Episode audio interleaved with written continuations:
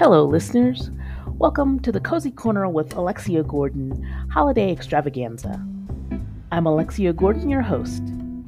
All month long, I'll bring you interviews with authors chatting about their holiday themed cozies. You'll also hear authors sharing their special holiday memories. And you'll find holiday photos and recipes on the podcast Instagram. Happy listening.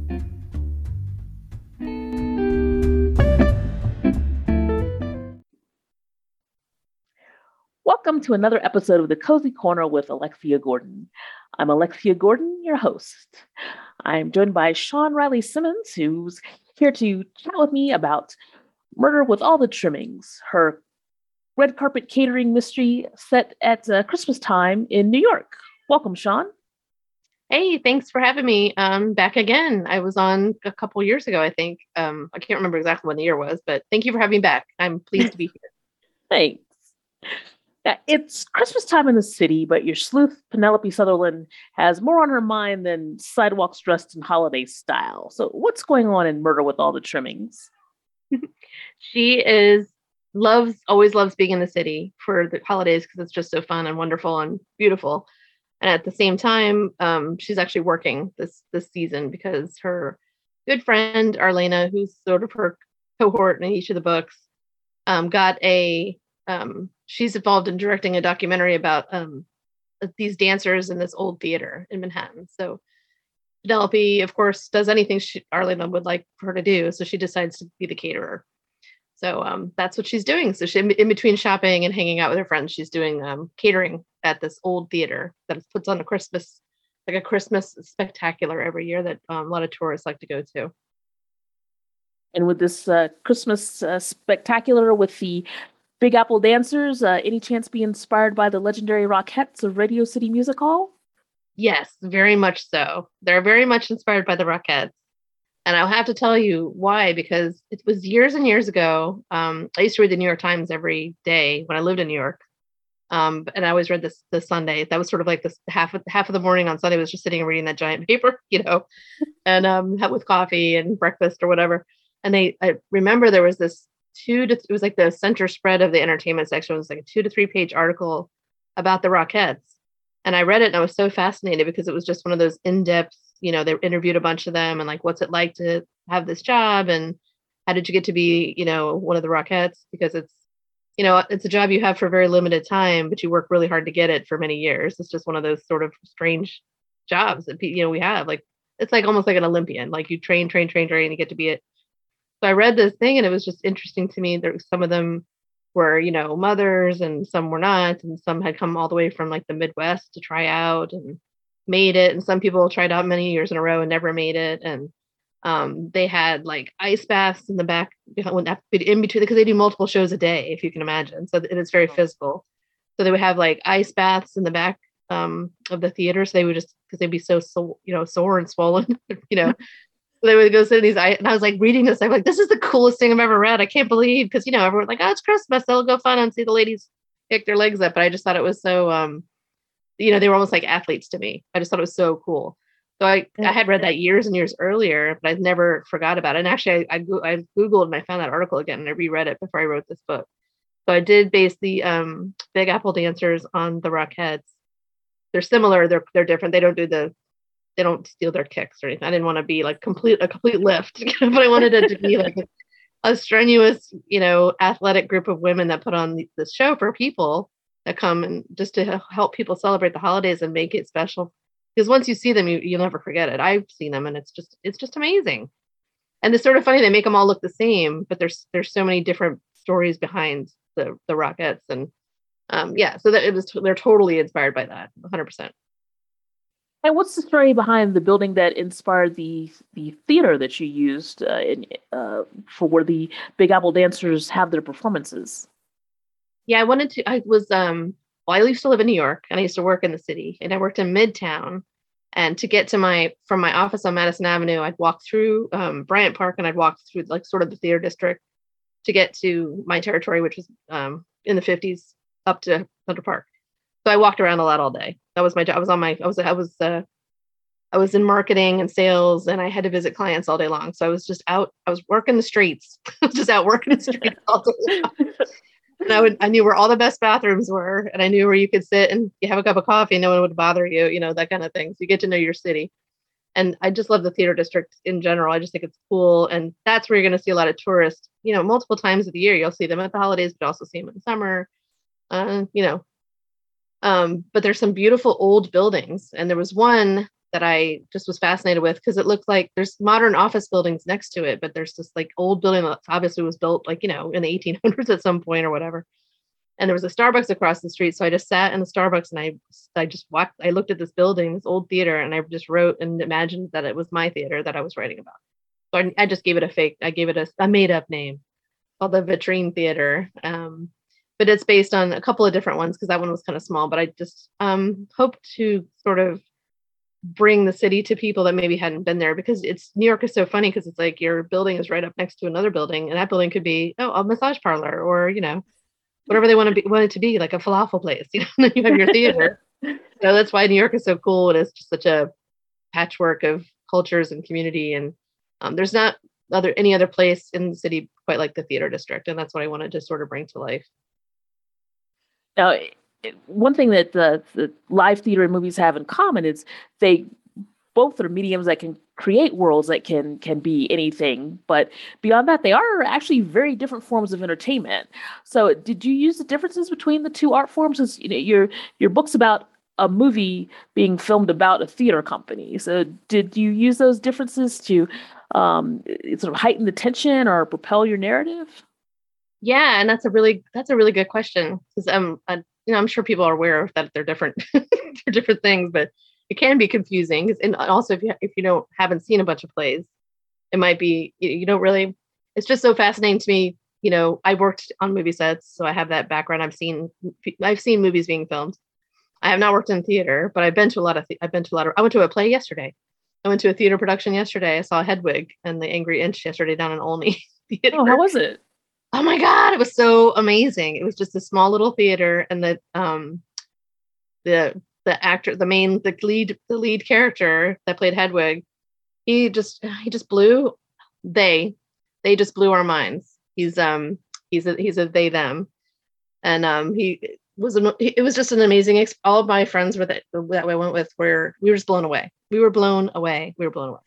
So yes live theater is just an more of an immediate thing and they're right there in front of you. And I'm always impressed with people that do these because um, they were going to put that production on. We let we saw the two o'clock one. They're getting ready to do it all over again. I'm like, I can't believe they're going to be doing all this all over again. same wow. exact thing. Singing, dancing, pouring their hearts out on stage. I mean, they have to do it over and over and over and over. Like they might you might film a scene for a movie if like a dozen times, but it's going to be done and over with, and you know you don't ever have to see it again if you don't go to see the movie. But um, these people live in this immediacy and um, the repetition of it i think could be it could be probably exhilarating but i imagine it might be exhausting at times and um, monotonous here and there. But yeah so there's there are two it's it's a different vibe when you go to see a live performance of any kind music plays anything. Um, but i do love the theater and i just it's it's just weird to see like an actor doing something right in front of your face i guess. That's what the difference the difference is instead of like a separation of a screen you know and like maybe they shot that movie 10 years ago and you're just watching it. You know what i mean? So that's why it's um it's a unique experience but it's so um, i don't know how you do do you like live theater? Have you seen a lot of things other shows? I haven't seen much recently, but uh, growing up, I grew up uh, near DC. Uh, so uh, we had my dad would because mom and I didn't want to drive down well, I was too young to drive, but mom didn't want to drive in the city. So uh, dad would actually drive us uh, downtown and drop us off at uh, uh, uh the National Theater or Arena Stage. And mm-hmm. mom and I would uh, see our play or our musical, and then dad would dutifully pick us up afterwards. So, um, mm-hmm. yes, I, I, got to see a lot of wonderful live theater um, when when I lived near DC. Yeah, and it's don't you feel different when you walk out of a of a live show than you do with a movie? You feel yes, like you feel different, right? There's a different. Yes, so it's kind of hard. A, to, a very different experience. yeah, yeah. It's like it's almost like you reach out and touch them. So I guess I was trying to convey some of that in the book because it is quite different. Penelope had both experiences, and but she's also stood there and watched actors act. But like I said, it goes in the can, and then they don't do they don't do it again. Um, but yeah, that's I hope that came through. I hope that came through. That it's just sort of an electric sort of experience that I think everyone should even if you go see a school play, you're going to see some someone doing something that's out of their comfort zone, probably, and uh, you get to experience it. And it's just just cool to see art being art happening right in front of your face is really cool in any form. Uh, did, did any of the theater people in in your book get into it with any of the movie people? the, the movie people were not. I, I left the movies alone in this book. I wanted it to be really focused on. Yeah, they're like, eh. I mean, there's a film crew with them, but it's just a couple guys with cameras, and she's really make, keeping it sort of trimmed down because she didn't want to interfere with their production of the Christmas show. So I kept she Arlene is the director, and I kept it really um, it's pared down. So they have an apartment across the street from the theater where they have like their you know production studio, but it's just like an apartment, so there's not that many people. And Arlena has in this book, because she's in charge, her dad is um, her co-producer, but other than that, she's hired all women to work on the um, on the on the production. So the film editor is female, and you know she just made it a point to hire women because I'd read a bunch of articles at that point. It was really I'm very immersed in the you know the world of movies and things because I'm always reading like articles like this should be changed and that that is you know and it's like there are there, there are fine female copy editor, you know, film editors, like hire them, you know. So that's I wanted her to hire these people. So I'm like, I can't control the world, but I can control what she does, and that's what she's going to do. So she's going to have a diverse team, and it, this one because it was it was a small team, so she's going to have you know it's going to be girl power in this in this uh, production. So that's what we did. Uh, given that this is a different kind of uh, film and your characters uh, normally worked on in, in your in your series, how did uh, Penelope change her catering style to accommodate the the different style of production? Well, this one um, was different for her. It was I was trying to give her sort of a culinary challenge as well as you know solving murders. I was like, like, well, this is not, it's not like, ah, I showed up, I made sandwiches, I mean, that's not very interesting because um, she's teaching. You know, she's learned she had to learn how to sort of she had to provide very healthy, lean sort of food for these dancers. You know, and she they offered to feed the crew and the, besides feeding the crew they offered to cater um, the production. Because the the director of the uh, the owner of the theater is in a lot of financial trouble that's one of the subplots and he's like they can just get like some energy bars out of the machine you know? So everyone's like no we'll feed them too. So you know i kind of put that in there because i wanted penelope to to discuss like what how dancers eat because they eat a lot but they eat really carefully and they know what they're putting in their body because their body is their instrument you know? That's what they're using. But she goes home to the apartment across the street and she makes whatever they want to eat for the for the film crew. But that wouldn't have been very exciting to make, you know, spaghetti for 16 people. I mean, everyone can do that. So I did give her the dancer challenge, but I thought that was kind of fun. And she uh each learned about like how they like to um to eat, you know, kind of addressed a few eating disorder little questions in there too, because sometimes I think that's a thing for people that are their bodies are exposed to everyone all the time. It can be um hard you know? You don't want to gain an ounce or and lose your job basically you know? So i tried to put some of that in i wove some of that in there but it's not like in your face it's just sort of in there. Uh, in, in, addition to the challenges of having to prepare food for um, essentially athletes, and dancers are athletes, um, did Penelope uh, do anything special given that it was the, the Christmas holiday? She was really trying to get them to eat some cookies, but that didn't really go over too well. But the crew, the crew, they're like, yes, we'll have the cookies. Um, but yeah, no, not really. She, of course, she wanted to make it as. I think the the key. My sister is um my sister's a bodybuilder, and she's also a chef in real life. This is what she does. So the key is to make. Um, you go to her house and she's feeding you essentially vegetables, but they taste wonderful. it's like everything. It's like you're eating lean lean fish and protein and vegetables because that's what she can eat when she's in competition but she's so good at cooking that it, you'd like this is delicious. I want to eat this all the time. So that's the key. So that's what i always want penelope to do like whatever restrictions because actor actresses have these kind of things too. I mean i worked on in real life i worked on a set where the actress didn't really eat any she didn't eat anything in front of anyone else. She went into her trailer and ate and um you know her male co-star ate everything in sight so you know it's just sort of like a double standard but she just didn't want to she I think she had a nutritionist in her trailer that she was hiding in there drinking shakes or something. But um, which is fine. No judgment. But I always have that sort of floating around the back of my mind because you want to be respectful of people that are have dietary restrictions and just make sure that it's just delicious and beautiful, whatever you're serving them. Whatever they can have should be the best thing ever. If if you were hiring Penelope to cater your Christmas dinner and, and you had no no restrictions, what would you have Penelope serve you? Wow. Beef Wellington, scallop potatoes, um, some kind of, some kind of fabulous green, bitter green salad. You know, just give me every single thing. give me give me a cheesecake, a New York cheesecake. give me some cannoli. Give me some spaghetti. I don't care. But I do like this. I do like to try to do this I'm not Italian, but I grew up with in an Italian step family, and uh, they do like the they did the seven fishes. That would be kind of cool if she was doing Christmas Eve. I would have her do the feast of the seven fishes, at least some kind of fish. And then we they my step grandmother always had pasta on, you know, Thanksgiving. Pasta was on the table no matter what day it was, you know.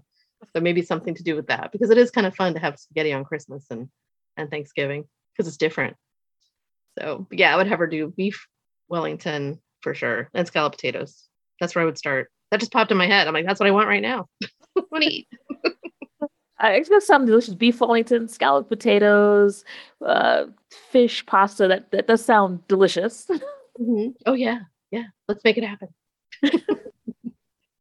Uh, the, the other thing that's actually uh, delicious in a different kind of way is is Christmas in New York. It's not it's different in New York City than it is anywhere else. So, what was it about special about it that led you to set your story in New York at Christmas time?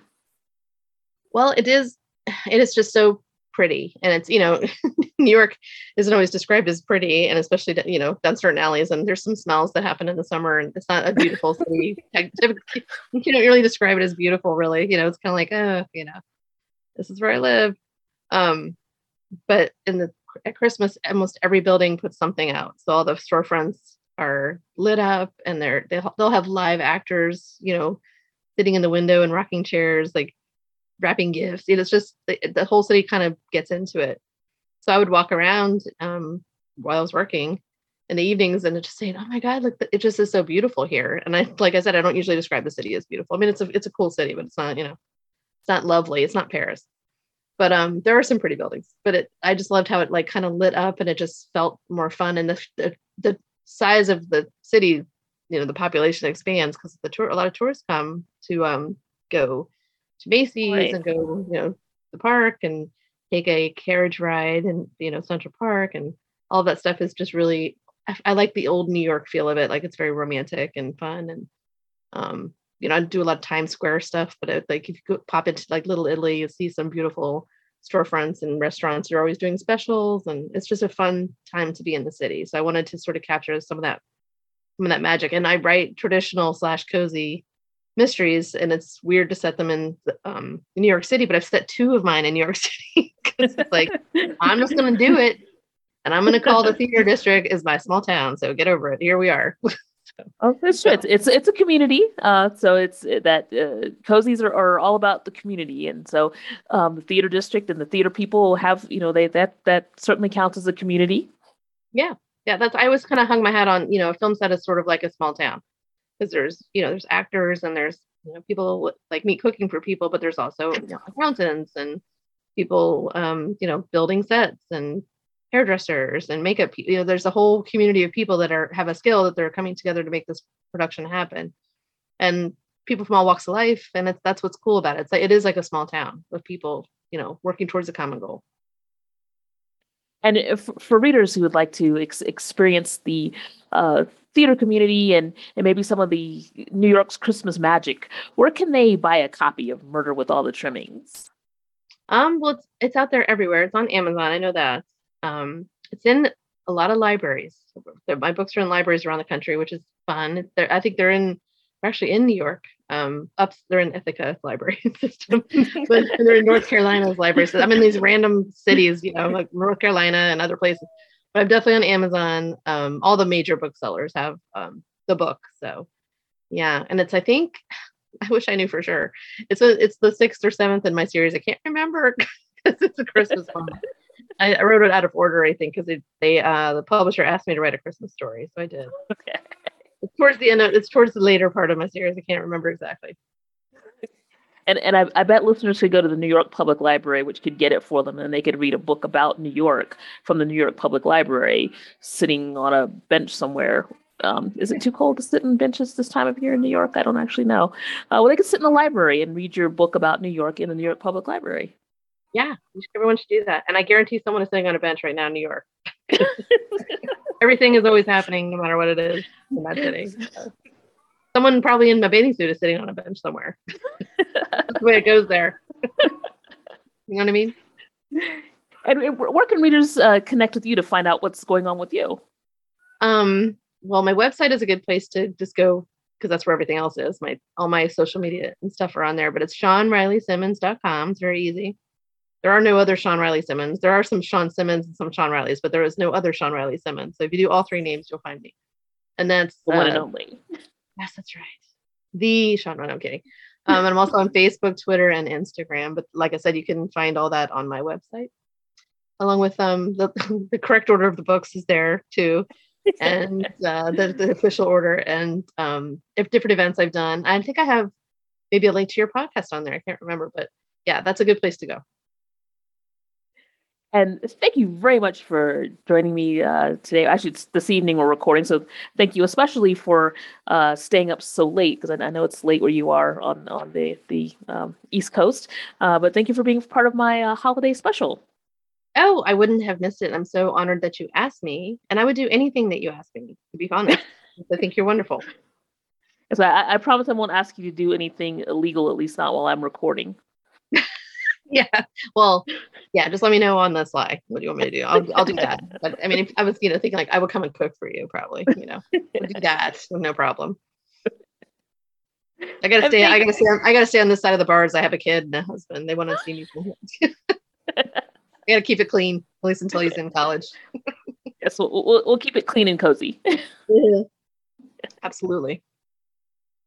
And thank you, listeners, for tuning in to another holiday bonus episode of The Cozy Corner with Alexia Gordon. My guest was Shawn Reilly Simmons, who was chatting with me about Murder with All the Trimmings, her Christmas themed red carpet catering mystery. Until next time, happy holidays and goodbye.